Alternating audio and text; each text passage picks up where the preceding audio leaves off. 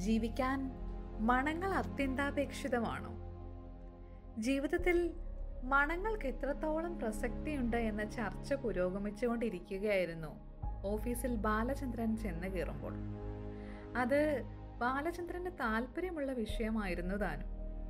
അയാൾ എന്നും മണങ്ങളുടെ വക്താവായിരുന്നു.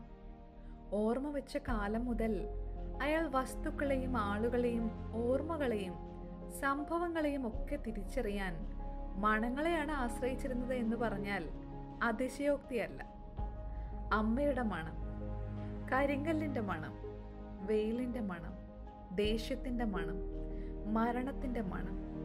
ഇങ്ങനെ എന്തും മണത്തോട് ബന്ധപ്പെട്ട് ചിന്തിക്കാമെന്നും തിരിച്ചറിയാമെന്നും ബാലചന്ദ്രൻ വാദിച്ചപ്പോൾ സ്റ്റാഫ് അംഗങ്ങൾ കൗതുകത്തോടെ കേട്ടിരുന്നു.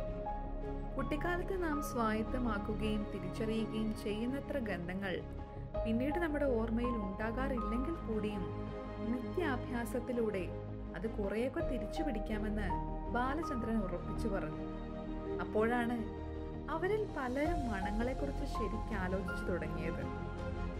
ശരിയാണ് ട്രെയിനിന്റെ മണമല്ല ബസ്സിന് ആടിന്റെ മണമല്ല പശുവിന് പുരുഷന്റെ മണമല്ല സ്ത്രീക്ക്. ഇങ്ങനെ മണങ്ങളെക്കുറിച്ചുള്ള ചിന്തകൾ കൊണ്ട് ഓഫീസ് മണത്തു. അപ്പോൾ ചിന്തകൾക്കും മണമുണ്ടല്ലോ എന്ന് ബാലചന്ദ്രൻ ഒരു വെളിപാടുണ്ടായി. മണങ്ങൾ തിരിച്ചറിയാനും ഉള്ളിൽ കൊണ്ടു നടക്കാനുമുള്ള കഴിവുണ്ടെന്നതൊഴികെ ബാലചന്ദ്രൻ ഒരു സാധാരണ മനുഷ്യനായിരുന്നു. കാഴ്ചയിലും സംസാരത്തിലും പ്രവൃത്തിയിലും ചിന്തകളിലും ഒക്കെ. ഒരുപക്ഷേ പലതും ശരാശരിയിൽ മാത്രമുള്ളവ. ധൈര്യം ആത്മവിശ്വാസം പൗരുഷം ഇതൊക്കെ തനിക്ക് മറ്റുള്ളവരെക്കാൾ കുറവാണോ എന്നും ബാലചന്ദ്രന് പലപ്പോഴും തോന്നാതിരുന്നിട്ടില്ല. അതിനൊക്കെ പകരമാണോ പ്രകൃതി തനിക്ക് മണങ്ങളോടുള്ള ഈ ആഭിമുഖ്യം തന്നത് എന്നും തോന്നിയിട്ടുണ്ട് അയാൾക്ക്. അപ്പോഴാണ് ചിരപരിചിതമായ കൈപ്പടയിൽ മേൽവിലാസം എഴുതിയ ആ കത്ത് അയാളെ തേടി വന്നത്. കത്ത് കയ്യിലെടുക്കുമ്പോൾ കൈത്തലം പതിയെ വിറയ്ക്കുന്നുണ്ടായിരുന്നു. ആരും കാണാനില്ലെങ്കിലും ആ കത്ത് ഓഫീസിൽ വെച്ച് അയാൾക്ക് തുറക്കാനായില്ല. ആ കൈപ്പട കാണുമ്പോഴും രൂപം കാണുമ്പോഴും ശബ്ദം കേൾക്കുമ്പോഴും ഉണ്ടായിരുന്ന ഒരു വിഭ്രമം വർഷങ്ങൾക്ക് ശേഷവും ബാലചന്ദ്രൻ അനുഭവപ്പെട്ടു. അരുതാത്തതെങ്കിലും അരുമയായ എന്തിനോടോ ഉള്ള അദമ്യമായ ഒരു ആവേശം. തീർത്തും സ്വകാര്യമെങ്കിലും ഒട്ടും സ്വന്തമാവണമെന്നില്ലാത്ത ഒന്നിനോടുള്ള അഭിനിവേശം. എന്നാൽ ലോകത്തിന്റെ സൂക്ഷ്മ ദൃഷ്ടികളിൽ നിന്നും മറച്ചു പിടിക്കാൻ എന്നും ആഗ്രഹിച്ചതിനോടുള്ള ഒരകലം. പുറമേക്ക് എല്ലാം സ്വാഭാവികമാണെന്ന് വിശ്വസിപ്പിക്കാൻ ശ്രമിക്കും തോറും ഉള്ളിൽ അങ്ങനെയല്ല എന്ന് ഓർമ്മിപ്പിക്കുന്നതിനോടുള്ള ഒരു ഭയം. എന്നും വൃന്ദ ബാലചന്ദ്രൻ അങ്ങനെയായിരുന്നു. വേണമെന്ന് വെക്കും തോറും വേണ്ടെന്ന് മനസ്സ് വിലക്കുക. മറക്കാൻ ശ്രമിക്കും തോറും ഓർമ്മകൾ അധികരിക്കുക. ഓടി രക്ഷപ്പെടണമെന്ന് തോന്നും തോറും കാലുകൾ കെട്ടപ്പെടുക. ഇത്തവണയും അയാളത് തുറക്കാതെ തിരിച്ചും മറിച്ചും പല തവണ നോക്കി. എന്തായിരിക്കും ഉള്ളടക്കം എന്ന് അധൈര്യപ്പെട്ടു. ചുറ്റും ആരുമില്ല എന്ന് ഉറപ്പുവരുത്തി പതിയെ മണത്തു. വൃന്ദയുടെ കത്തുകൾക്കും കുറിപ്പുകൾക്കും ഒരു മണമുണ്ടായിരുന്നു.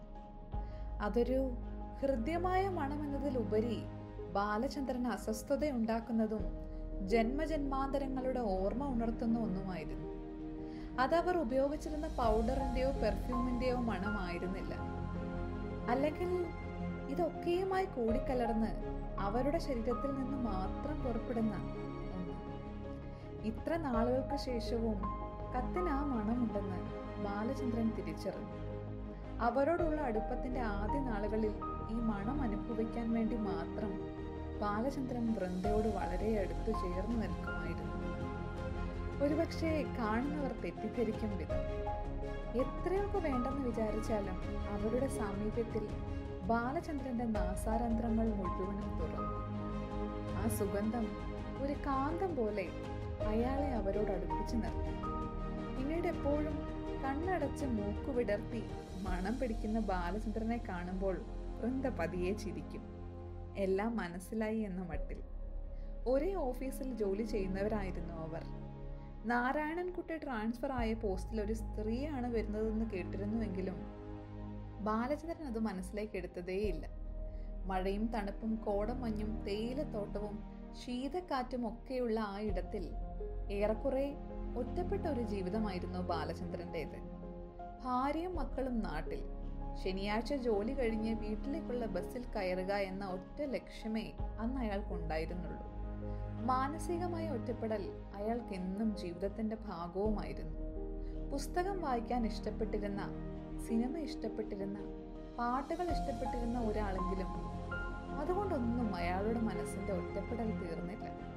തീർക്കണമെന്ന് അയാൾക്കൊട്ടില്ലായിരുന്നതാണ് വിരലിൽ എണ്ണാവുന്ന കുറച്ച് സുഹൃത്തുക്കൾ സ്കൂൾ ജീവിതം തൊട്ടുള്ളവർ നാട്ടിൽ ചെന്നാൽ വല്ലപ്പോഴുമുള്ള ഫോൺ വിളികൾ എന്നെങ്കിലും തമ്മിൽ കാണുമ്പോഴുള്ള ചെറിയ മദ്യപാന സദസ്സും കവിത ചൊല്ലലും. ഒന്നിന്റെയും ആധിക്യമോ അഭാവമോ ബാലചന്ദ്രനെ കാര്യമായി ബാധിക്കാറില്ല. ഭാര്യയ്ക്ക് മാത്രം അയാൾ എന്നും ഫോൺ ചെയ്യും. ഒരു ശീലം പോലെ ദിവസത്തിൽ രണ്ടോ മൂന്നോ തവണ. കുട്ടികളുടെ കൊച്ചു കൊച്ചു അസുഖങ്ങൾ അയാളെ കുറച്ച് അസ്വസ്ഥനാകും അത് മാറിയാൽ ജീവിതം വീണ്ടും പഴയപടിയാകും. മൂന്ന് വർഷം കഴിഞ്ഞുള്ള ട്രാൻസ്ഫറും പ്രതീക്ഷിച്ചിരിക്കുകയായിരുന്നു അയാൾ. മഞ്ഞും നീലാകാശവും താഴ്വാരങ്ങളും കുഞ്ഞു വെള്ളച്ചാട്ടവും ഒക്കെയുള്ള അവിടം തുടക്കത്തിൽ അയാൾക്ക് വളരെ ഇഷ്ടമായിരുന്നു. ഭാര്യയും മക്കളെയും അങ്ങോട്ട് കൊണ്ടുവന്ന് കുറച്ചു കാലം താമസിപ്പിച്ചതുമാണ്. പക്ഷെ കുട്ടികൾക്ക് വിട്ടുമാറാത്ത അസുഖം കാരണം കുടുംബത്തെ അയാൾക്ക് നാട്ടിലേക്ക് പറഞ്ഞയക്കേണ്ടി വന്നു. പിന്നീടാണ് അയാൾ ശനിയാഴ്ചകളെ സ്വപ്നം കണ്ട് ജീവിച്ചു തുടങ്ങിയത്. ജോലി സമയം കഴിഞ്ഞ് വൈകുന്നേരം വീട്ടിൽ വന്നാലുള്ള ഒറ്റപ്പെടൽ ഭാര്യയും കുട്ടികളും തിരിച്ചുപോയ ഉടനെ അയാളെ വല്ലാതെ സങ്കടപ്പെടുത്തിയിരുന്നു. ഒന്നും ചെയ്യാനില്ലാത്ത വൈകുന്നേരങ്ങൾ. അവിടെ വിനോദത്തിന് മാധ്യമങ്ങളൊന്നുമില്ലായിരുന്നു. ഒരു സാഹിത്യ ചർച്ചയ്ക്കോ സംഗീതാസ്വാദനത്തിനോ പറ്റിയ കൂട്ടും.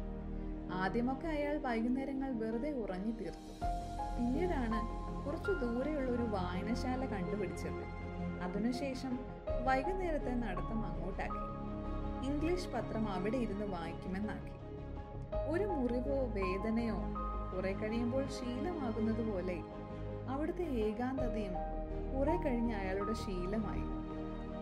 ഒന്നും കണക്കിലധികം ആലോചിച്ച് തല പുണ്ണാക്കുന്നയാളല്ലാത്തതുകൊണ്ട് ഇതും കാര്യമായി അയാളെ ബാധിച്ചില്ല. അല്ലെങ്കിലും ഒരു വലിയ ശതമാനം ആളുകളും അങ്ങനെയല്ലേ? ജീവിതം എങ്ങനെയോ അതുപോലെ സ്വീകരിക്കുന്നവർ. ഒന്നും പ്രത്യേകം വേണമെന്ന് ആഗ്രഹമില്ലാത്തവർ. പരിധികളെ മറികടക്കണമെന്നില്ലാത്തവർ. പരിമിതികളെ അതിജീവിക്കണമെന്നില്ലാത്തവർ.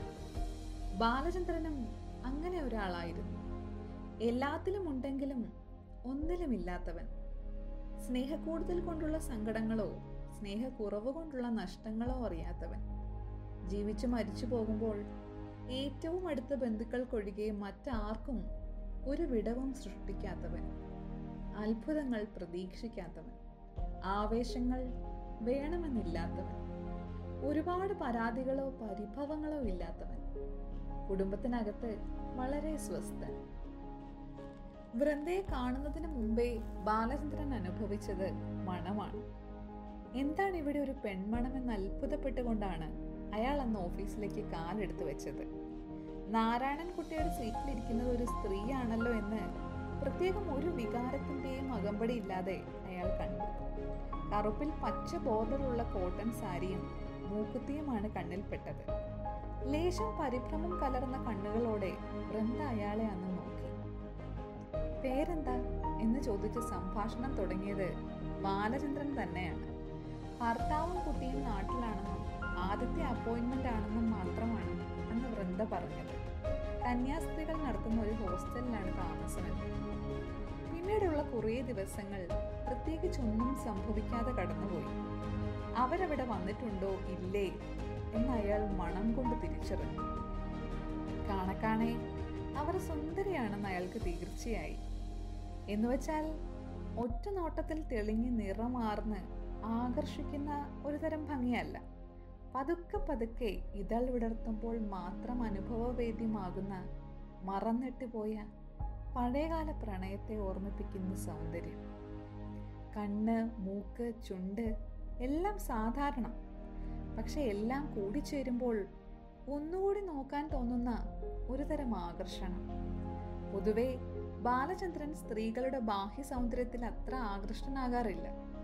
കാണാൻ അഴകുള്ള സ്ത്രീകളെ ഒന്നിൽ കൂടുതൽ തവണ നോക്കാറുണ്ടെങ്കിലും സൗന്ദര്യം ഒരിക്കലും അയാളുടെ മനസ്സിലേക്ക് ഒരു കടന്നാക്രമണം നടത്തിയിട്ടില്ലായിരുന്നു. പക്ഷേ വൃന്ദ അയാളുടെ മനസ്സിലേക്ക് ആ സന്ദർഭങ്ങളിൽ കയറി വരാൻ തുടങ്ങി. വായനശാലയിലേക്കുള്ള ഒറ്റയ്ക്കുള്ള നടത്തത്തിൽ ഹിന്ദു പത്രത്തിന്റെ ഹെഡ്ലൈൻസിനിടയിൽ പാൽ തിളപ്പിക്കുമ്പോൾ മുടി ചീകുമ്പോൾ അതൊരു അസ്വസ്ഥതയോ ആക്രാന്തമോ ആയിരുന്നില്ലെങ്കിൽ കൂടി അയാളെ ആ ചിന്ത തെല്ലൊന്ന് ഉത്സാഹഭരിതനാക്കിയിരുന്നു. പക്ഷെ ഒന്നും മനസ്സിൽ സ്ഥിരമായി കൊണ്ടു നടക്കുന്ന പതിവ് അയാൾക്ക് ഇല്ലാത്തതുകൊണ്ട് ബാലചന്ദ്രനെ കാര്യമായി ഇതൊന്നും ബാധിച്ചില്ല. എങ്കിലും വൃന്ദ വരാൻ അല്പം വൈകുകയോ ലീവെടുക്കുകയോ ചെയ്യുമ്പോൾ അകാരണമായ ഒരു ഉത്കണ്ഠ തന്നെ കീഴ്പ്പെടുത്തുന്നത് അയാൾ അനുഭവിച്ചറിഞ്ഞു. അവരുടെ മണത്തിനായി അയാളുടെ ശ്വാസം പരതി നടന്നു. പക്ഷെ ഇതൊന്നും ഒരിക്കലും വൃന്ദ അറിയരുതെന്നും ബാലചന്ദ്രന് നിർബന്ധമുണ്ടായിരുന്നതിനാൽ അയാൾ ഒരു അകലം എപ്പോഴും അവരോട് പാലിക്കാൻ മനഃപൂർവം ശ്രമിച്ചിരുന്നതാണ്. ഒരു ഫീൽഡ് ട്രിപ്പ് കഴിഞ്ഞ് രാത്രി ടാക്സിയിൽ വൃന്ദയെ ഹോസ്റ്റലിൽ കൊണ്ടുവിട്ട് തിരിച്ച് വീട്ടിലെത്തിയപ്പോഴേക്കും ഫോൺ ബെല്ലടിച്ചു ഭാര്യയാണെന്നാണ് ആദ്യം വിചാരിച്ചത്. മറ്റാരും അയാളെ വിളിക്കാറില്ല. വൃന്ദയായിരുന്നു. നന്ദി.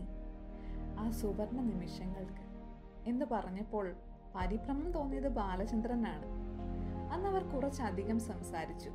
രണ്ടുപേർക്കും ഒരുപോലെ പ്രിയപ്പെട്ട പുസ്തകങ്ങളെക്കുറിച്ച് സിനിമാ പാട്ടുകളെക്കുറിച്ച് നാട്ടിലെ ഉത്സവത്തെക്കുറിച്ച് സ്കൂൾ കോളേജ് ജീവിതത്തെക്കുറിച്ച് വൃന്ദ രണ്ടുപേരും മൂളുകയും ചെയ്തു. നല്ല ശബ്ദം. എന്നപ്പോൾ ബാലചന്ദ്രന് പറയാതിരിക്കാനും ആയില്ല. തുടർന്ന് സംസാരിക്കാൻ വാക്കുകൾക്ക് വേണ്ടി ബാലചന്ദ്രൻ പരതിയപ്പോൾ വൃന്ദ ചിരിച്ചു. പേടിക്കണ്ട വെറുതെ വിളിച്ചതാണ്. വിളിക്കാതിരിക്കാൻ കാരണമില്ലാത്തതുകൊണ്ട്. ബാലചന്ദ്രൻ അന്നെന്തോ ഉറങ്ങാനായില്ല. പിന്നീട് വൃന്ദ അതൊരു പതിവാക്കി. എന്നും എന്തെങ്കിലും ഒരു കാരണമുണ്ടായി കാരണമുണ്ടാക്കി വിളിക്കാൻ. ബാലചന്ദ്രന് അതൊരു അത്യാവശ്യമുള്ള കാര്യമാണെന്ന് തോന്നിയില്ലെങ്കിലും സന്തോഷക്കുറവൊന്നും തോന്നിയില്ല. എന്തിനാണ് ഇങ്ങനെ എന്നും വിളിക്കുന്നത് എന്ന് അത്ഭുതപ്പെടുകയല്ലാതെ വൃന്ദ സംസാരിച്ചുകൊണ്ടേയിരുന്നു. നാടിനെ കുറിച്ച് വീടിനെ കുറിച്ച് സുഹൃത്തുക്കളെ കുറിച്ച് ഭർത്താവിനെ കുറിച്ച് കവിതകളെ കുറിച്ച് ചിലപ്പോൾ പാട്ടിന്റെ വരികൾ മൂളി. പലപ്പോഴും അയാൾ വിളിക്കാത്തതിനെ കുറിച്ച് പരിഭവിച്ചു. എങ്കിലും ബാലചന്ദ്രൻ ഒരിക്കലും അവരെ വിളിക്കാൻ ശ്രമിച്ചില്ല. സംസാരിക്കാൻ വിഷയമില്ലാഞ്ഞിട്ടല്ല. പക്ഷെ താനത് ചെയ്യുമ്പോൾ ചെയ്യാൻ പാടില്ലാത്തതെന്തോ ചെയ്യുന്നത് പോലെ. സബിത ഇതൊന്നും അറിയാൻ വഴിയില്ലെങ്കിൽ കൂടി. അത് ശരിയല്ലെന്ന തോന്നൽ. തന്റെ സ്വന്തം ശരീരത്തിനെയും മനസ്സിനെയും പോലെ അവൾക്ക് അവകാശപ്പെട്ടതാണ് ഈ ഫോണും എന്ന ചിന്ത അയാളെ അനാവശ്യമായി കീഴ്പ്പെടുത്തിയിരുന്നു. നേരത്തെ ഇരുട്ട് ചേക്കറാൻ തുടങ്ങിയ ഒരു വൈകുന്നേരത്ത് മുഖവുര ഒന്നും കൂടാതെ ഫോണിന്റെ അറ്റത്ത് വൃന്ദയുടെ ശബ്ദം. പാലൻ ആലോചിച്ചിട്ടുണ്ടോ? എപ്പോഴെങ്കിലും നമ്മൾ എന്തിനാ ഇങ്ങനെ എന്നും സംസാരിക്കുന്നതെന്ന്? ഒരേ ഓഫീസിൽ എന്നും കാണുന്ന നമ്മൾ. വൃന്ദയല്ലേ വിളിക്കാറുള്ളത് എന്ന സംശയത്തിനിടയിലും കുസൃതി നിറഞ്ഞ ഒരു ഉത്തരമാണ് അയാളെ പോലും അത്ഭുതപ്പെടുത്തിക്കൊണ്ട് ബാലചന്ദ്രന്റെ നാവിൻ തുമ്പിൽ വന്നത്. അത് അതുകൊണ്ട് തന്നെ. ഉദ്വേഗത്തോടെ വൃന്ദ ചോദിച്ചു. ഏത്? നമുക്ക് രണ്ടുപേർക്കും അറിയാവുന്ന അവിടുന്ന് കുറച്ചു സമയത്തേക്ക് ശബ്ദമൊന്നും കേട്ടില്ല. ഒരു ദീർഘനിശ്വാസം വിളിക്കും എന്ന് പറഞ്ഞ് വൃന്ദ ഫോൺ വെച്ചു. പിറ്റേന്ന് അയാളെ അഭിമുഖീകരിക്കുമ്പോൾ വൃന്ദയ്ക്കൊരു ഭാവവ്യത്യാസം തോന്നി. നേരെ നോക്കുമ്പോൾ മിഴികൾ തെന്നി മാറി. ഓഫീസ് കാര്യങ്ങൾ സംസാരിക്കുമ്പോൾ പോലും ഇടയ്ക്കുണ്ടാകുന്ന മൗനം. ബാലചന്ദ്രന് തലേ ദിവസത്തെ സംഭാഷണം വേണ്ടിയിരുന്നില്ല എന്നായി. സബിതയുടെ മുഖം മനസ്സിലേക്ക് ഓടിയെത്തി. അന്ന് വൈകുന്നേരം വൃന്ദ വിളിച്ചപ്പോൾ അയാൾ ഫോൺ എടുത്തില്ല. പിറ്റേ ദിവസം കണ്ടപ്പോൾ ലൈബ്രറിയിൽ പോയി എന്നൊരു കളവ് പറഞ്ഞു. വൈകിട്ട് ഒരു കുറിപ്പ് മേശപ്പുറത്ത് വെച്ചാണ് വൃന്ദ പോയത്. വെറുതെ ചിരിയിലും കണ്ണുനീർ തുളുമ്പുന്നു. വെറുതെ മിഴികളിൽ താരകൾ ഉദിക്കുന്നു എന്ന വരികൾ. ഇത് വൃന്ദ എഴുതിയതാണോ? ആ കടലാസ കഷ്ണം എന്ത് ചെയ്യണമെന്നറിയാതെ അയാൾ കുഴങ്ങി. ഒടുവിൽ തീരെ ചെറുതായി കീറി ചവറ്റുകുട്ടയിലിട്ടു അത് തൊട്ട വിരലുകൾ പൊള്ളുന്നത് പോലെ. അയാൾക്ക് സുഗതകുമാരുടേതാണ് ഇഷ്ടപ്പെട്ടോ എന്ന ചോദ്യത്തിന് എന്ന് മാത്രം അയാൾ മറുപടി പറഞ്ഞു. മലമുകളിൽ അപ്പോഴേക്കും മഴക്കാലം തുടങ്ങിയിരുന്നു. അയാൾക്കത് പുതിയ അനുഭവമായിരുന്നില്ലെങ്കിലും വൃന്ദയ്ക്ക് അങ്ങനെ ആയിരുന്നില്ല. മഴ ഓരോ സ്ഥലങ്ങളിൽ ഓരോ പോലെയാണ്. നാട്ടിലെ മഴ മൃദുവായ സ്പർശം കൊണ്ട് പാടി ഉറക്കുന്ന ഒരു കാമുകയെ പോലെയാണെങ്കിൽ ഇവിടെ അത് തീക്ഷ്ണമായ ആസക്തികളോടെ ഉണർത്തുന്ന ഒരു അഭിസാരികയാണ്. ആരും താലോലിച്ചിട്ടില്ലാത്ത അശരണയായ ഒരു സ്ത്രീയുടെ ഉത്കടമായ അനുരാഗാഭിനിവേശങ്ങളോടെ ഓടിവന്ന് കെട്ടിപ്പുണരുകയും ആ ആലിംഗനത്തിൽ നിന്ന് മോചനം തരാതിരിക്കുകയുമാണ് മഴ. ബാലചന്ദ്രന് രണ്ടു മഴകളും ഇഷ്ടമായിരുന്നു. ക്വാർട്ടേഴ്സിലെ ചില്ലുജ്വാലകത്തിനപ്പുറത്തെ മഴയുടെ മുട്ടി വിളിക്കൽ അയാൾ ആദ്യമൊക്കെ അവഗണിച്ചെങ്കിലും പിന്നീട് അയാൾ അകമേ അത് സ്വീകരിച്ചു. ഒട്ടൊരു ഭയപ്പാടോടെയെങ്കിലും തനിക്കത് ഇഷ്ടമാണെന്ന തിരിച്ചറിവിന്റെ ലഹരിയോടെ ഓഫീസിൽ നിന്ന് ഒരുമിച്ച് തിരിച്ചു നടക്കുമ്പോൾ പെട്ടെന്ന് മറികടന്ന എസ്റ്റേറ്റ് ജീപ്പിനെ കണ്ട് പേടിച്ച് വൃന്ദ അന്ന് അയാളുടെ ദേഹത്തോട് ചേർന്നു നിന്നു. ഇരുട്ട് വീണ് തുടങ്ങിയിരുന്നു. കുറച്ചു സമയം പെയ്യാതെ നിന്ന മഴ പെട്ടെന്ന് വീണ്ടും ശക്തി ആർജിച്ചു. പേടിച്ചോ? എന്ന് ചോദിച്ച് വൃന്ദയെ ഒന്നുകൂടി ചേർത്ത് നിർത്തിയതും പിന്നീടുള്ള യാത്രയിൽ അവരുടെ കൈകളിൽ കൈ ചേർത്തതും അയാൾ തന്നെയായിരുന്നു. എന്ത് വികാരമാണ് തന്നെ അതിന് പ്രേരിപ്പിച്ചതെന്ന് അയാൾക്ക് അറിഞ്ഞുകൂടായിരുന്നു പ്രണയമായിരുന്നില്ല അത്. പിന്നെ ഉള്ളിന്റെ ഉള്ളിൽ നിന്ന് വരുന്ന അത് ശക്തമായ തടുക്കാൻ പറ്റാത്ത ഒരു നൈസർഗിക ചോദന. അതിനപ്പുറം അതൊന്നുമായിരുന്നില്ല എന്ന് അയാൾക്ക് തീർച്ചയായിരുന്നു. അതായിരുന്നു അവരുടെ ബന്ധത്തിന്റെ ഒരു വഴിത്തിരിവ്. പതിവ് ഫോൺ കോൾ അന്ന് ഉണ്ടായില്ല എങ്കിലും പിറ്റേന്നൊരു കുറിപ്പ് അയാൾക്ക് കിട്ടി. എന്നെ ഇങ്ങനെ ആരും പ്രണയിച്ചിട്ടില്ല. ഇത്ര തീവ്രമായി ആർദ്രമായി ഒരു പൂവ് വിടർത്തുന്ന പോലെ അയാൾക്കപ്പോൾ കുറ്റബോധം തോന്നി. അത് പ്രണയമായിരുന്നില്ല വൃന്ദ എന്ന് പറയാൻ പല ഒരു തുണിഞ്ഞതാണ് കഴിഞ്ഞില്ല. അത്ര സംസ്കൃതമല്ലാത്ത തന്റെ വികാരത്തെ അനുരാഗമായി തെറ്റിദ്ധരിച്ച് നെഞ്ചോട് ചേർക്കുന്ന ആ സ്ത്രീയോട് അതങ്ങനെയല്ല എന്ന് പറയാൻ അയാൾക്കായില്ല. അതിനുശേഷം അയാളുടെ ഒറ്റപ്പെട്ട ക്വാർട്ടേഴ്സിൽ രണ്ട് മൂന്ന് തവണ വൃന്ദ വന്നു. അപ്പോഴൊക്കെ അയാൾ ആസക്തിയോടെ അവരെ കെട്ടിപ്പുണരുകയും ആർത്തിയോടെ ചുംബിക്കുകയും ചെയ്തു. മഴക്കാലം വന്നപ്പോൾ അയാൾക്ക് ശനിയാഴ്ച കൃത്യമായി വീട്ടിൽ പോകാൻ കഴിഞ്ഞിരുന്നില്ല. ഇടയ്ക്കിടെയുള്ള ഉരുൾപൊട്ടലും വാഹന തടസ്സവും അയാളെ അവിടെ തന്നെ തളച്ചിട്ടു. അതേ കാരണം കൊണ്ട് തന്നെ വൃന്ദയെ സബിതയെ കാണാത്ത ദുഃഖം അയാൾ വൃന്ദയെ ചുംബിച്ചു തീർത്തു. അവരുടെ മണം ആവോളം ആസ്വദിച്ചു. എന്നെ ഇതുവരെ ആരും ഇങ്ങനെ ചുംബിച്ചിട്ടില്ല എന്നൊരു തേങ്ങലോട് വൃന്ദ പറഞ്ഞപ്പോൾ അയാൾക്ക് തമാശയാണ് തോന്നിയത്. ചുംബിച്ചില്ലെങ്കിലും പ്രസവിച്ചല്ലോ വൃന്ദ എന്ന് വല്ലാതെ സങ്കടപ്പെട്ടു. അയാൾക്കും അത് പറയേണ്ടിയിരുന്നില്ല എന്ന് തോന്നി. വൃന്ദയോട് തോന്നുന്നത് കേവല ആസക്തിയല്ലാതെ. മറ്റൊന്നുമല്ല എന്നും തന്റെ പ്രേമവും സ്നേഹവും എല്ലാം സബിതയ്ക്കുള്ളതാണെന്നും അപ്പോഴും അയാൾ ഉറച്ചു വിശ്വസിച്ചു. അയാൾക്ക് നാട്ടിലേക്ക് മാറ്റമായത് ഒരു വസന്തകാലത്താണ്. പൂക്കൾ കൊണ്ട് എവിടെയും നിറയപ്പെട്ട വസന്തകാലം. വീട്ടുമുറ്റത്തും പാഴ്ത്തൊടിയിലും ഒക്കെ പൂക്കൾ. നിറയെ വിനോദസഞ്ചാരികൾ. ട്രാൻസ്ഫർ വാർത്ത അറിയിച്ചപ്പോൾ വൃന്ദ ദുഃഖിതയായിരുന്നു. എന്നെ മിസ് ചെയ്യുന്നു. അറിയില്ല. എന്ന ഉത്തരം കേട്ടപ്പോൾ അവർ ഒരുപാട് വേദനിച്ചു. എന്നെ ഒരിക്കലും പ്രണയിച്ചിട്ടില്ലേ? സബിതേ കഴിഞ്ഞേ ഉള്ളൂ എനിക്കെല്ലാം. വൃന്ദയുടെ കണ്ണുകൾ നിറഞ്ഞു തുളുമ്പിയത് അയാൾ കണ്ടില്ലെന്ന് നടിച്ചു. അയാൾ പോകുന്നതിന് തലേ ദിവസം വൃന്ദ ക്വാർട്ടേഴ്സിൽ വന്നു. അവരുടെ മണം അയാളെ വല്ലാതെ കീഴ്പ്പെടുത്തി. കാട്ടുപൂക്കളുടെയും കാട്ടുതേനിന്റെയും മണം അയാൾക്ക് അനുഭവപ്പെട്ടു. ഒരു കൂടിച്ചേരലിന്റെ മണം നനവിന്റെ മണം പായലിന്റെ മണം. ശരീരത്തിലെ ഓരോ അണുവിൽ നിന്നും പുറപ്പെടുന്ന ഉണർവിന്റെ സംഗീതത്തിന്റെ സ്വാതന്ത്ര്യത്തിന്റെ മണം. സമ്മിശ്രമായ നൂതനമായ മണങ്ങളിൽ അയാൾ ഉന്മത്തനായി. അന്നേരം ബാലചന്ദ്രൻ സബിതയെക്കുറിച്ച് ആലോചിച്ചില്ല. മേശപ്പുറത്ത് അവരുടെ മണമുള്ള ഒരു കുറിപ്പ് വെച്ചാണ് വൃന്ദയെന്ന് തിരിഞ്ഞു നോക്കാതെ പോയത്. മറ്റാരുടെയും സാന്നിധ്യത്തിൽ ഞാനൊരു സ്ത്രീയാണെന്ന് എനിക്ക് തോന്നിയിട്ടില്ല. മറ്റനേകം കുറിപ്പുകളെ പോലെ ഈ കുറിപ്പും ചവറ്റുകൊട്ടയിൽ തുണ്ട് തുണ്ടായി വീണു. അയാൾക്ക് മാറ്റമായി. ആറു മാസങ്ങൾക്ക് ശേഷം വൃന്ദയ്ക്കും മാറ്റമായി എന്ന് കേട്ടു. അയാൾ അവളെ വിളിക്കാൻ ശ്രമിച്ചില്ല. വൃന്ദയും അയാളെ വിളിച്ചില്ല. കുറിപ്പുകൾ വന്നില്ല. പക്ഷേ എത്ര മറക്കാൻ ശ്രമിച്ചിട്ടും അവരുടെ മണം അയാളെ തേടി വന്നു. അത് വല്ലാതെ അയാളെ അസ്വസ്ഥനാക്കിയപ്പോൾ അയാൾ സബിതയെ കൂടുതൽ കൂടുതൽ സ്നേഹിക്കാൻ ശ്രമിച്ചു. പക്ഷേ നഷ്ടപ്പെട്ട ആ മണം അയാളുടെ ഉറക്കം കെടുത്തി. വൃന്ദ പലപ്പോഴും ചോദിക്കാറുണ്ടായിരുന്നു എന്താണ് പ്രണയം?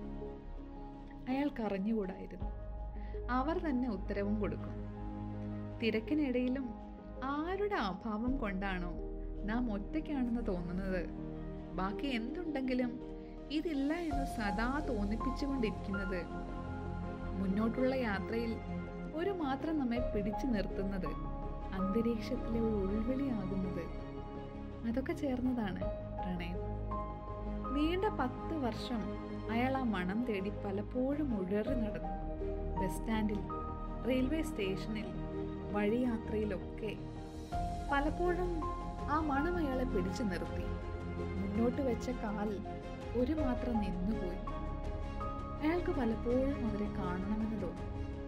പക്ഷേ അതിനുവേണ്ടി ബുദ്ധിമുട്ടാനോ അവരെ തേടിപ്പോകാനോ അയാൾക്കായില്ല. മറ്റു പലതും പോലെ ആ അഭാവവും അയാൾ ഉള്ളിൽ സൂക്ഷിച്ചു. ഉദ്യോഗ കയറ്റം കിട്ടി. വീണ്ടും പഴയ ഓഫീസിൽ തിരിച്ചെത്തി. ഒരു മാസം കഴിഞ്ഞപ്പോഴാണ് വൃന്ദയുടെ കത്ത് അയാളെ തേടിയെത്തുന്നത്. മേൽവിലാസം എങ്ങനെ അറിഞ്ഞു? ആര് പറഞ്ഞു? എന്നൊക്കെയുള്ള ചോദ്യങ്ങൾക്ക് ഉത്തരം കിട്ടാതെ അയാൾ വലഞ്ഞു. കത്തിൽ രണ്ടു വരിയേ ഉണ്ടായിരുന്നുള്ളൂ. ഞാൻ തീയതി വരുന്നു. കാണണം. അയാളുടെ ഹൃദയം പെരുമ്പറ കൊട്ടി ഈശ്വര. പത്ത് വർഷങ്ങൾക്ക് ശേഷം വൃന്ദ എന്തു പറയും? എങ്ങനെ നേരിടും? മനസ്സിലുള്ളത് പറയാൻ അയാൾക്ക് കഴിയില്ല. എന്തിനായിരിക്കും അവർ വരുന്നത്? ഇപ്പോഴും അവർക്ക് പ്രണയമുണ്ടോ തന്നോട്? പരുഷമെങ്കിലും സത്യമായ തന്റെ വാക്കുകൾക്ക് ശേഷവും. നാടും നാട്ടുകാരും ഓഫീസും എല്ലാം പത്ത് വർഷം കൊണ്ട് മാറിയിരിക്കുന്നു.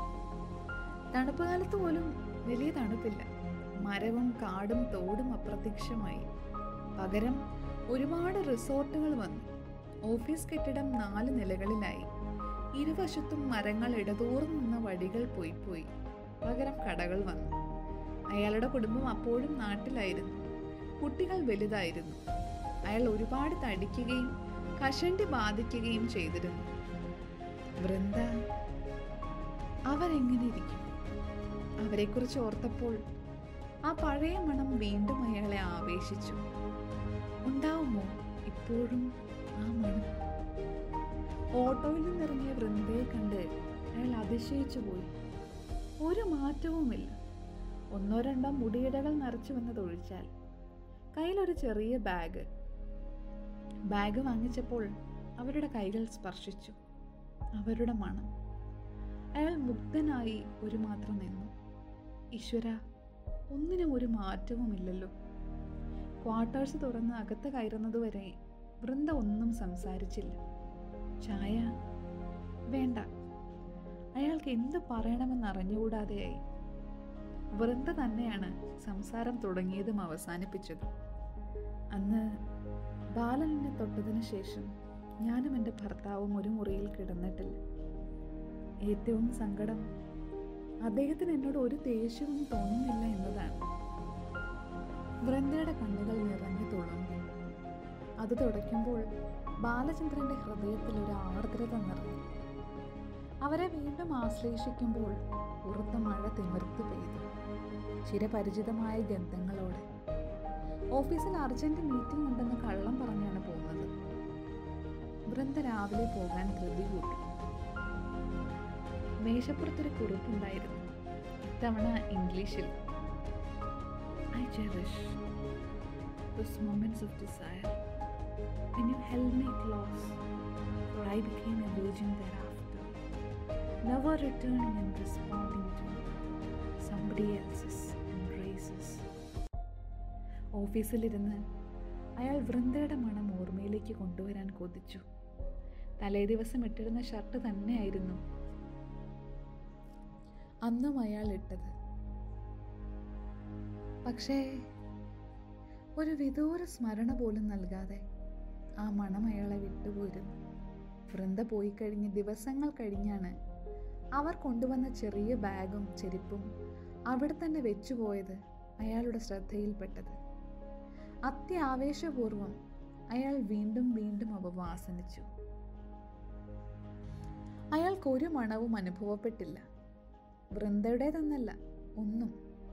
സംശയം തീർക്കാൻ അയാൾ ചുറ്റുപാടും മണത്തു. വിയർപ്പിന്റെയോ കറികളുടെയോ പൗഡറിന്റെയോ പൂക്കളുടെയോ ഒരു മണവും പിന്നീട് അയാൾ അറിഞ്ഞില്ല. നിങ്ങൾ കേട്ടത് ഈ സന്ധ്യയുടെ ചെറുകഥ. കമല സുരയ്യ സ്പെഷ്യൽ ജൂറി പുരസ്കാരം.